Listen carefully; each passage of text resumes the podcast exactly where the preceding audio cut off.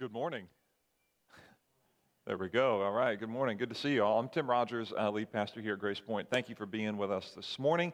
Those watching online, thank you for joining us online. I have a question for you as we get started this morning. And if you are willing, I'd love for you to do a little bit of audience participation. Isn't that exciting? Everyone loves that, don't they? Um, would you be willing uh, to turn to your neighbor in a second and answer the question what is something that fills you up? Something that you enjoy, something you look forward to, something that when you're done, you have a smile on your face or a little warmth in your soul or whatever it might be. And it could be as simple as doing the morning wordle, could be your grandkids, could be a walk out on a beautiful sunny day like today. It doesn't matter. It doesn't matter to me. But if you'd be interested in participating, take a minute, talk to your neighbor for a second, something that fills you, that you enjoy.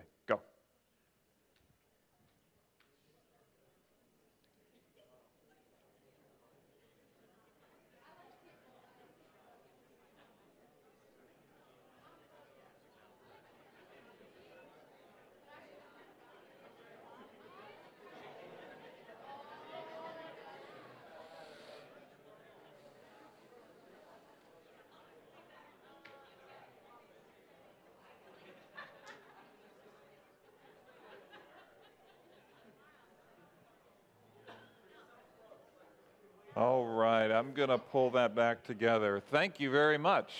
All right. Can we get, uh, we're going to do a full on audience participation. Any quick responses? Uh, one or two words out there. What do we got? Corn. That's from our student ministries pastor who eats food. That's actually any food. Any food makes Kevin happy, uh, and of larger quantity, the better. That's good. Thank you. Thank you, Kevin. Don't talk again. Okay, no, I'm just good. Good. What else? Happy having time? Having time. Also, hearing aids help some people. All right, having time. Thank you, Mo. Good. Anybody else? What's that? The mountains. And someone over here raise their hand? Basketball. There we go. Absolutely. I like that. I'll remember that. I might be his coach too, so that, that may come in handy for you. That may come in handy for you. Good, good, good. Well, listen, there's more. And by the way, one group dynamic lesson that I think we all know if you want to have a group be quiet, one thing to do is just ask them to share in, in the group, and that gets everyone to be quiet right away. But listen, that's, that's awesome. So if, you, if I could sit with you and, and ask you to talk more about the things that really bring you joy in life and fill you up, it would be a fun conversation. It would be really delightful to hear the things that, that free you, that kind of lift your soul a little bit. And those are really good things. And I hope that those are things that do indeed fill your day and fill your week. One thing I think I've come to terms with is that we long for those things so much that, that sometimes, I don't know about you, but sometimes I want to pursue the things that bring me fulfillment so much that sometimes I go awry in getting them, right? Like sometimes for me, if I like, um, you know, you, you name it. If I like the thrill of athletic competition, sometimes I'll go so far that I'm willing to, to crush an opponent's will so that I'll win. Right? Now, when they're five years old and we're playing sorry, like that doesn't, that isn't good, right? Like that doesn't, that goes too far. You know, or if I, I want to make money, but I spend all my life just trying to pursue it and I neglect the other things that are important, I've taken what's a, a good thing and it's kind of gone awry, right? And if I, I want time, but I spend all my time away from my responsibilities, just trying to get away from all the things that I really should be doing, then, then that can go awry, right? So uh, by critiquing the things we enjoy, I'm not saying we shouldn't enjoy them, but I think we all know that sometimes, because we are people who desire fulfillment so much, there are some times that even the things that we very much enjoy can go awry or lead us down a path that isn't even helpful for us. Now, I want to share a clip with you, a video clip with you. These are um, some actors and artists, many of whom do not claim to be Christian. And so I have them up here because I think what they have to share, I want us to hear. They're talking in particular about the question about does money and fame bring happiness? Now, I doubt that most of us walked into the room wondering about that. I think most of us would probably be able to say it doesn't. So I don't really care about the money and fame part of their question as much as I just want you to hear some of their pain because they've hit the mountaintop of their particular you know, career field. They've reached the top. I want you to listen to what they say and how they talk about actually achieving the things that for many of them, for a lifetime, they've been dreaming about. Finally feeling full of life. And here's what it feels like for many of them.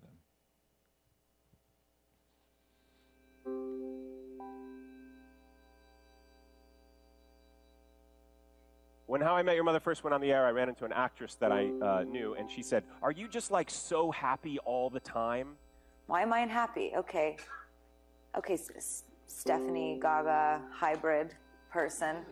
Why are you unhappy? Why is it that you want to quit music? And I remember thinking, like, oh, that sitcom's coming.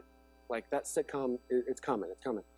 And when I got it, I mean, I won't say it was a depression, but you kind of go through a disappointment because it can't, it, that fame or that thing didn't satisfy the way you thought it was going to satisfy. I had bought into the not uncommon notion that when I taste success, when I get over there, then I'll be happy. But the strangest thing happened. As the show got more successful, I got more depressed.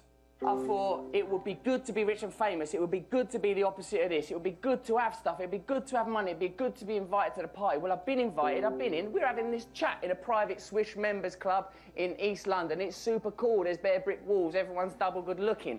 But I've been inside now. I've seen the other side of the looking glass. It ain't worth it. It's not good. It don't feed your soul. I still feel empty inside. I had everything a man could want, even then. I had. I was a millionaire. I had beautiful, beautiful women in my life. I had um, cars, a house, an incredible, uh, a solid gold career, and, and a future.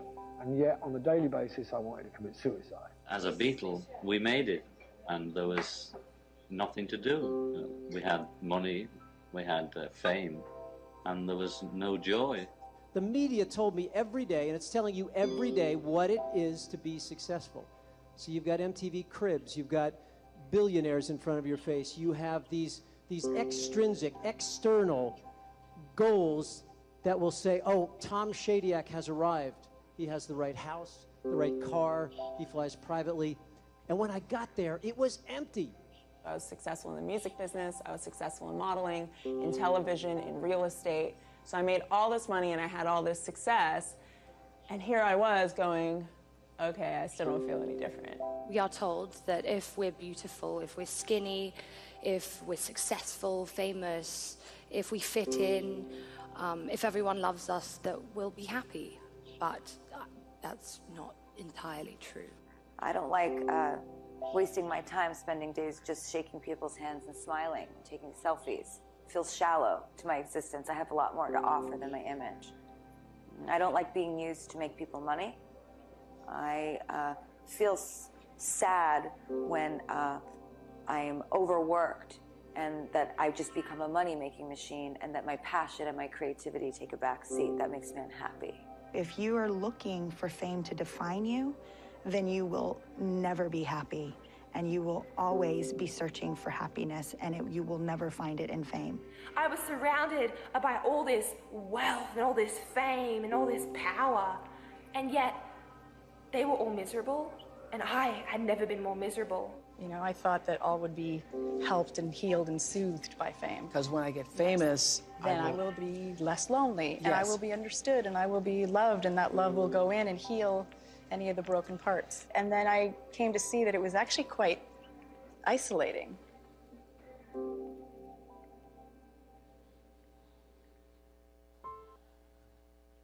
All right, so I like the way Alanis Morissette puts it there at the end. I was hoping that when I reached fulfillment, love would come in and heal all the broken parts, and I would just feel full. And over and over and over again, you feel the weight of the emptiness of that space. It can be really depressing to hear that, to sit in that and to think, well, what does actually bring fulfillment? What actually does bring the kind of peace and satisfaction and wholeness and fullness in life that we really are, are longing for? And I am at risk this morning of giving you a trite um, Bible answer to that question. But I want to be honest about it. Um, and I want to talk about it this morning. Because in this series, what Jesus really does, we've been talking about not just Jesus as an image or a vibe or a, a look, but actually what is it that he really, really does. And we talked about him reconciling, redeeming, creating, therefore having authority. Today, when I ask the question, what is it that Jesus really does or what does Jesus really do, what I want to make the case for today is that Jesus can actually bring us fullness. Jesus can actually bring us fullness. Now, Standing alone, that can feel almost like a Hallmark card, like, well, that's nice in a vacuum.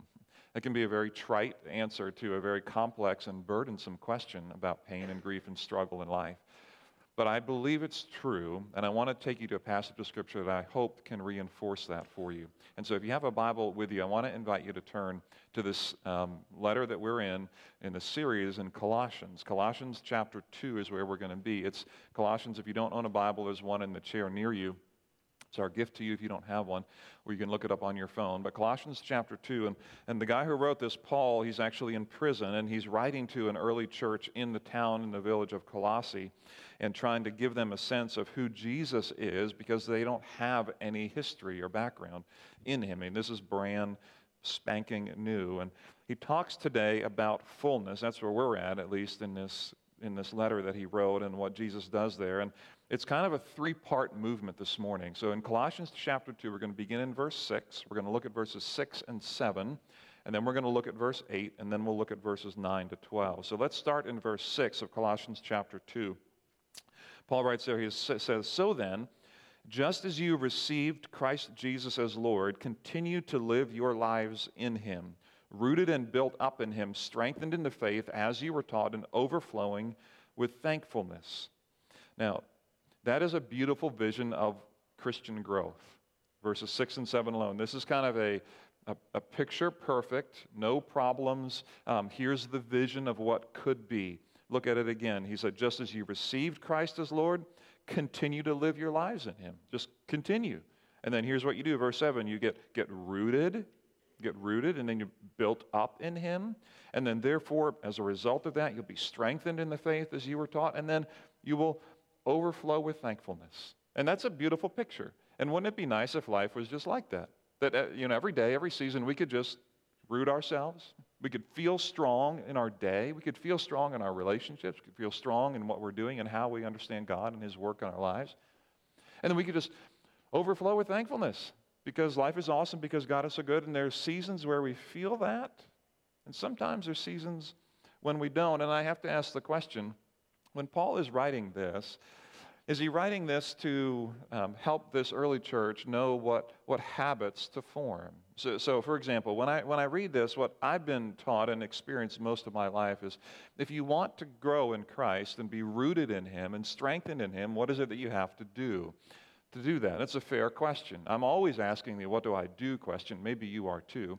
When you ask that question to, of this text, what do you do? My answer has often been, well, I have to read my Bible consistently. I have to pray consistently. I need to be in church consistently. I need to, to work on my character and study and disciplines and serve and mission and all that kind of thing. And there becomes a growing list of things to do. And many well meaning people have kind of drilled that into me. And I've translated that to be, well, here's how you're strengthened and, and rooted. You do these things, and this results in strong roots.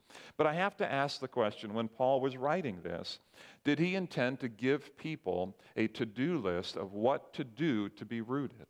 I don't think he did. In fact, I think he is a step early before that. In other words, I think what he's speaking to is the values that might drive behavior. I think he's speaking to the worldview that might shape our answer to what do we do. I don't think Paul is intending here to answer how do I get rooted. I think he's just trying to make the case that one must be rooted. Now, how is it that one is rooted or what happens? That we can get to, but he's not even there yet dictating what should be done. He's just saying, here's a value, young church, that I want you to have, that you need to be rooted and strengthened in Christ. What I appreciate about Paul is that he's very honest, all right? He's very honest. And he's going to talk about the reality that even though we need to be rooted and value that, there are times when we aren't rooted because life is hard. And we aren't rooted sometimes because we sometimes get distracted. like things that are good, sometimes I make them ultimate, but they should only be good. I spend too much time pursuing some things that bring me fulfillment, and then I go awry. Sometimes I get off track, and that's where verse 8 comes in. So here's the ideal picture in verses 6 and 7, but verse 8 brings in a problem. All right, look at verse 8. Here's the problem, and Paul is honest with it. He says, See to it that no one takes you captive through hollow and deceptive philosophy which depends on human tradition and the elemental spiritual forces of this world rather than on Christ. Look at the opening part of that verse. He says, See to it. He said, See to it. In other words, this is a warning. This is a little, oh, hey, heads up, heads up. There's a speed bump upcoming. Heads up. You got to slow down from 55 to 25 around that corner. Like, see to it. Pay attention on your journey of life. Pay attention to this that no one takes you captive through hollow and deceptive philosophy. Uh, just want to speak a couple different nuances of that. He talks about captivity, that sometimes in life we can become captive to another way of thinking. I've had some experiences, maybe you have had too, where um, I've been criticized for trying to learn what people think who believe differently than me. A number of years ago, I was reading a book, and the author's name um, was someone who um, someone around me did not prefer, and they reported me to someone in our denomination. I had to go in and give an accounting of myself for why I was reading a particular author, because they were afraid that I was falling captive to different philosophies and teaching. They got scared. And there's a difference between learning, even from people you don't agree with, and becoming captive to something. I want to encourage you to keep learning and asking questions of your own faith. You don't fall into being a captive simply by learning what different people might think. You become captive by not being aware of what is happening to you and beginning to unplug or disconnect from Christ's sufficiency. And this idea of becoming captive means all of a sudden I'm waking up, I'm facing my day, I am disconnected from, I am not a part of, I do not see the world the way that Christ intended me to see it. And he goes on here, he says, You've been be careful not to become captive through hollow and deceptive philosophy, which depends, he clarifies, it depends on human tradition and the elemental spiritual forces of the world rather than on Christ. What is he saying here? So, for example, think of our opening video. There's this unspoken promise to these people who spoke this morning on the video that, that fame, um, wealth will help define you. And they get there, and all of a sudden they realize, shoot, that's not true, right? That's a human tradition and elemental spiritual forces, meaning it's a lie. Okay? It's a lie. It's a lie of the evil one, the enemy, to try to get you and get me going in a wrong direction that promises fulfillment but never delivers it. So for me, I don't know about you, but years ago, maybe uh, 10, 12, 15 years ago, uh, I still, I think, boy, I'm trying to think of when I got my first cell phone. Does anyone have the time, a memory when they didn't have a cell phone around? I know it's, it's hard, but believe it or not, there were that, that time. And my cell phone journey, if you were as old as I am or older, you know, our cell phone journey started with a big, like, brick, right? And we carried a brick around, and our first cell phone plan was like a 15 minute cell phone plan, truly, for $15 a month, and that was what we had. And then I, I transferred over to a flip phone, right? And some of you may still have a flip phone. I'm not down on the flip phone. It, it, I kind of like the simplicity of that. And now, now I have a different phone. But when I had the flip phone, the iPhone came out. Okay? And I remember thinking, like, I will never have an iPhone. And I'm fine with that. Like, because I didn't think I could ever afford it or even wanted to get into that. But I also thought that would be kind of cool to have one. Like, wow, look at all that they can do. That would be kind of fun. Well, now, if you know me, you know that I now have an iPhone. If you ask me, is your life any more fulfilled now than when you had a flip phone? No. Not from the phone. That which seems like it could be cool because it's out there and it's something to get, I, I get it. And then years later, I look back and I ask the question, did that actually bring me any kind of true fulfillment? And the answer really is, is no. And in fact, it can be a complete distraction and a waste of my energy. I'm not against iPhones, still enjoy it, but I'm just saying it doesn't deliver the level of fulfillment that sometimes it can promise. And so these are the kinds of things, this hollow and deceptive philosophy where we wake up and we're like, you know what we need to do? We need fame and wealth. That's what I need. Or even, you take it the other way. You know what I need? I need not to have fame and wealth. That's another philosophy. I mean, let me get out of here and let me just let me go away. I'm going to go into the wilderness and be away from people because that will bring me fulfillment. That's what I need. Oh, maybe I'm going to be like, I'm going to really work on being the most beautiful. I'm going to be the strongest. I'm going to be the one who has the greatest kids. I'm going to be the one who's the greatest mom. I'm going to be the one who's the greatest dad. I'm going to be the greatest Christian. I'm going to be the one who, da, da, da, and I'm starting to build a future built um, based on a hollow and deceptive promise that sometime, if you get there, if you get there, you will find fulfillment. You'll find it. And it becomes this captivity that we don't always know that we wake up and we are, are in. So Paul warns the church early. He's like, see to it, see to it, pay attention on your way, watch the warning signs, see the curve in the road, warning that you don't get taken captive by hollow and deceptive philosophies that depend on human tradition. What do you do instead? Let's get practical with this. Verses 9 to 12. There's implications for Christ's fullness, and let's look at it in verses 9 to 12. He says, For, for in Christ all the fullness of the deity dwells in bodily form, and in Christ you have been brought to fullness. He is the head over every power and authority. In him you were also circumcised with a circumcision not performed by human hands. Your whole self, ruled by the flesh, was put off when you were circumcised by Christ, having been buried with him in baptism, in which you were also raised with him through your faith in the working of God, who raised him from the dead. Now, there was a lot, a lot there. Let's take it one block at a time. Look at verse 9 and the beginning of verse 10 with me again. For in Christ all the fullness of the deity dwells in bodily form, and in Christ you have been brought to fullness. I want you to imagine it this way, if you can as if Christ is in the center and, and God the Father, who I believe is co equal with Christ the Son. Uh, they share equality in the Trinity, okay?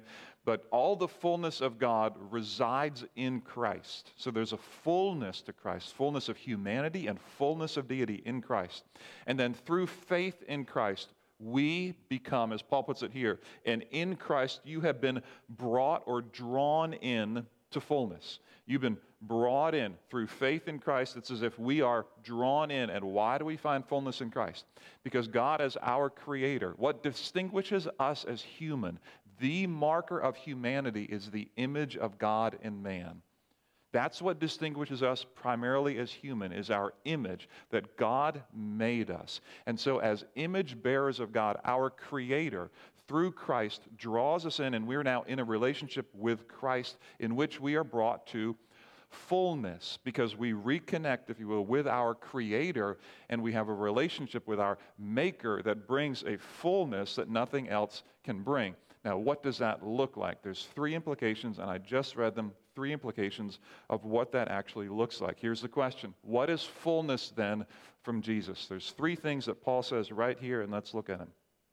At the end of verse 10, he puts it this way. This is number one. He said, He is the head over every power and authority. What does this fullness mean? That he is the head of every power and authority. Here's what it means that he is the highest authority. Here's why this is important. If you've ever seen a company in crisis or a nation in crisis or your family in crisis, one of the first jobs of a leader is to define reality. You have to define reality and find your North Star.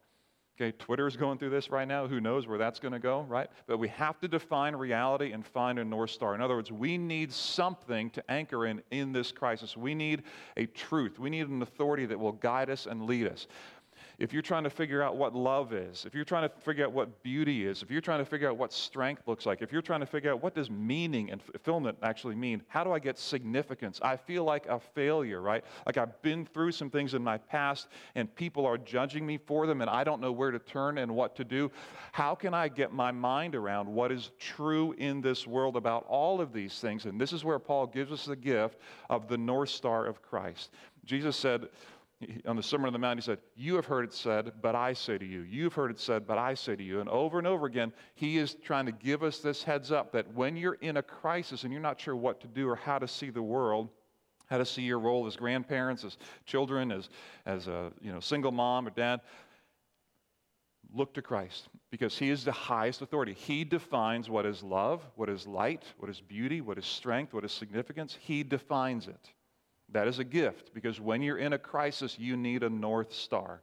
This is a matter of fullness. So the second thing that he does is this verse 11 In him you were also circumcised with a circumcision not performed by human hands. Your whole self, ruled by the flesh, was put off when you were circumcised by Christ.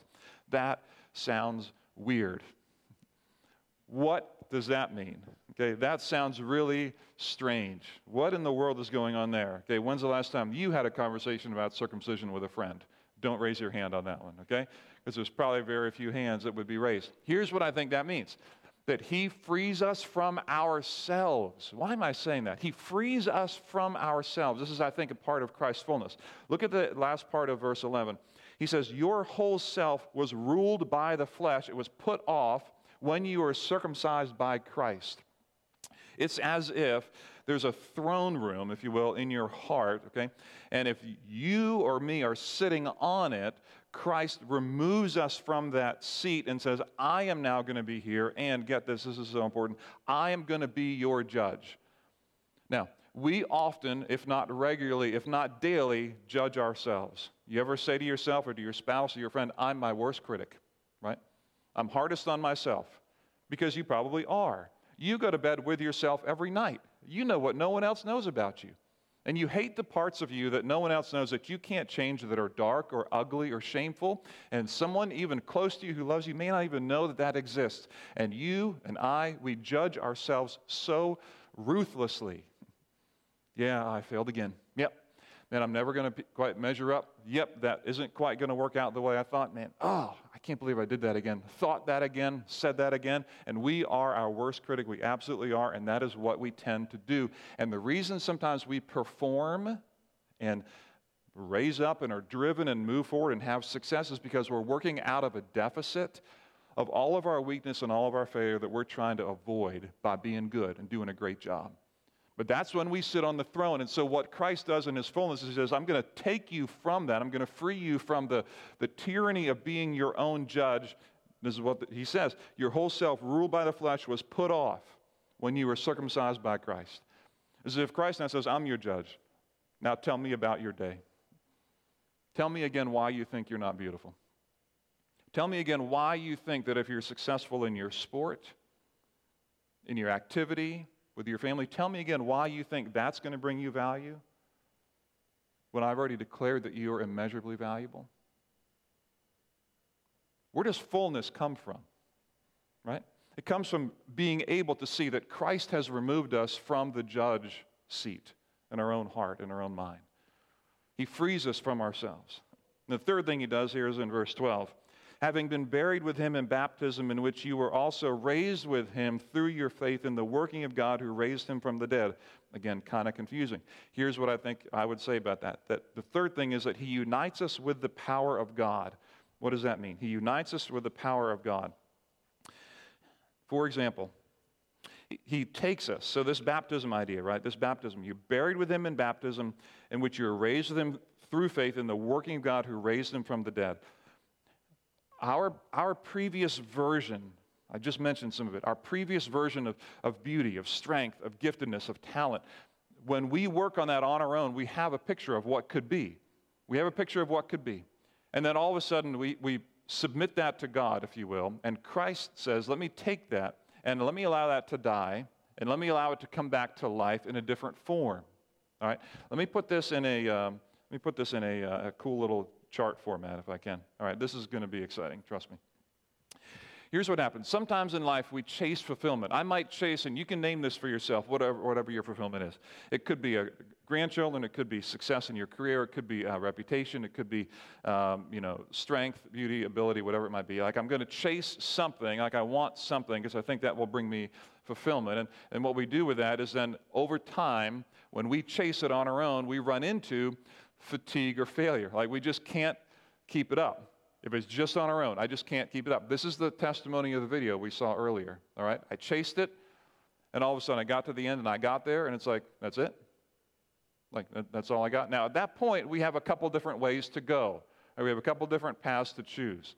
If we choose the path on our left, here's where we go to try harder. It's your fault, you big dummy. Shouldn't have done that. Should have acted differently, should have thought differently, should have been more disciplined, should have whatever, should have whatever, should have whatever. I should have differently, and so I'm going to try harder. And so, what am I going to try harder to do? To chase fulfillment. Right? Like, I'm going to get a different boyfriend next time. I'm going to dress differently next time. I'm going to lose more weight next time. I'm going to do whatever I need to do next time. I'm going to, going to chase this again. And we see this cycle going over and over and over again. And we get stuck and captive to hollow and deceptive philosophies. Or to the right, and here's the other piece, and here's what Paul is introducing. After you experience that fatigue and failure of looking in the mirror and finding out, actually, I'm never going to be quite as good as I hoped I could be, what if I encounter Christ?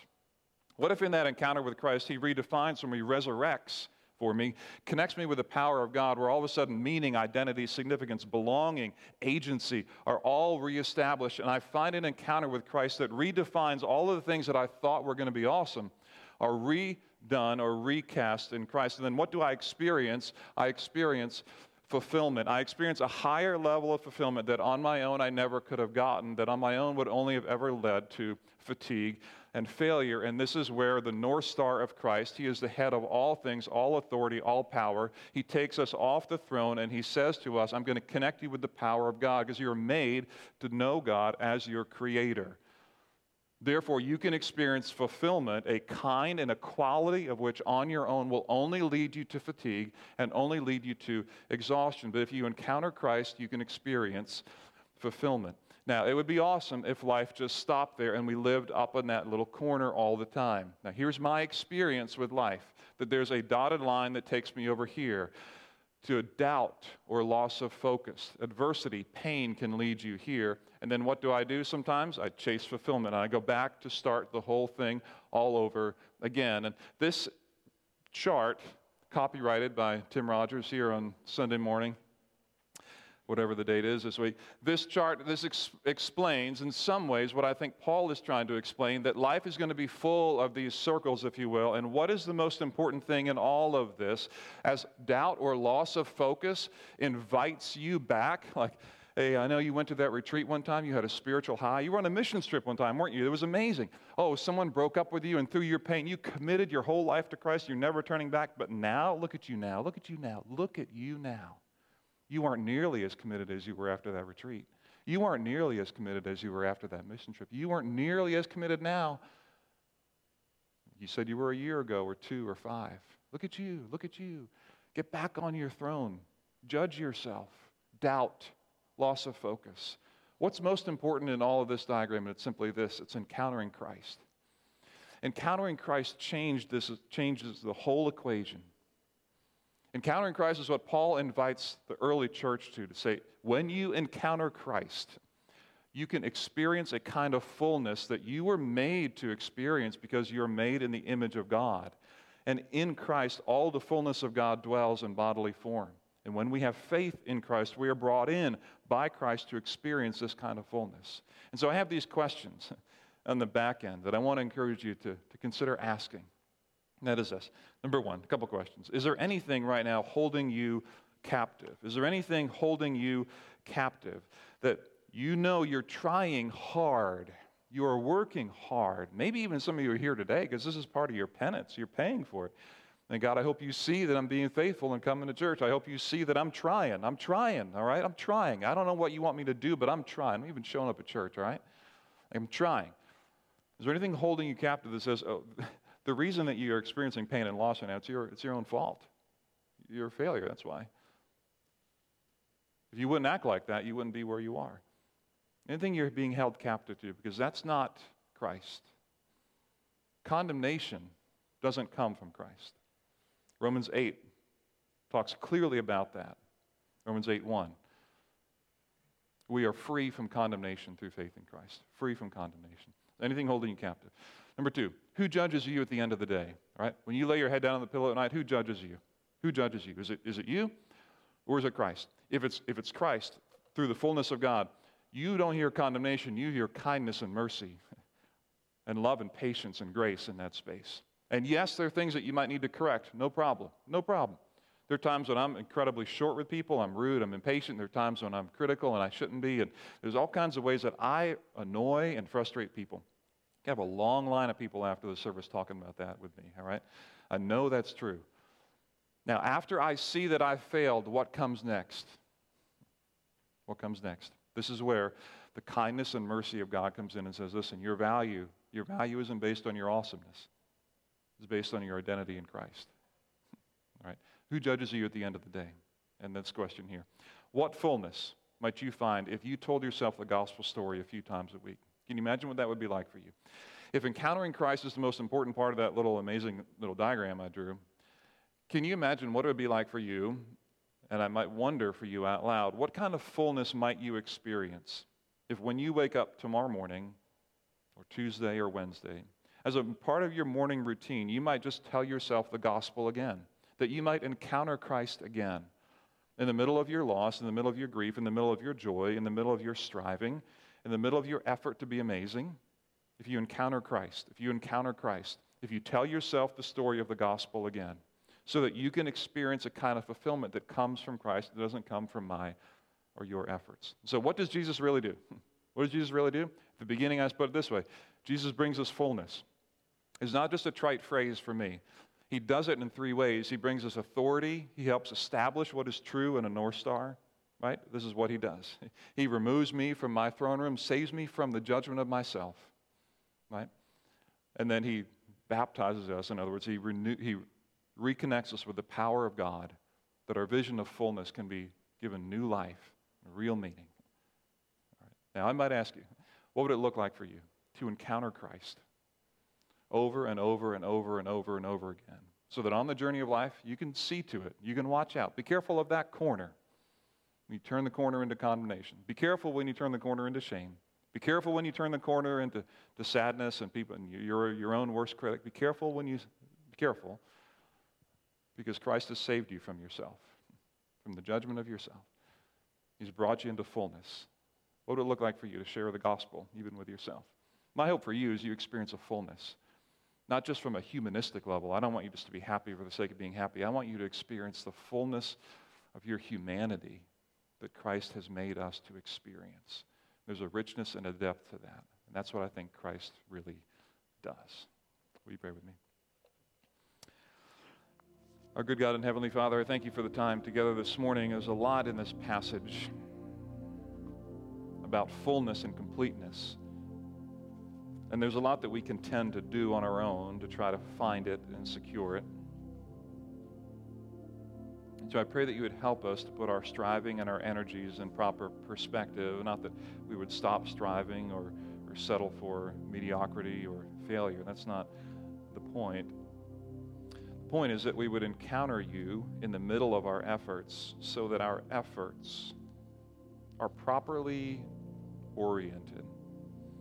That our efforts aren't efforts to save ourselves or to lead us to find our own fulfillment in the work of our hands. That we don't get stuck in that cycle of fatigue, trying harder, chasing, fatigue, trying harder, chasing, but that we can experience you in the middle of all of that. So, Father, we love you. We thank you the time that we could share this morning. We thank you for this ancient letter that we have the opportunity still to learn from and to learn about your heart in the middle of it. Give us courage to encounter you on a daily basis, we pray. In Jesus' name.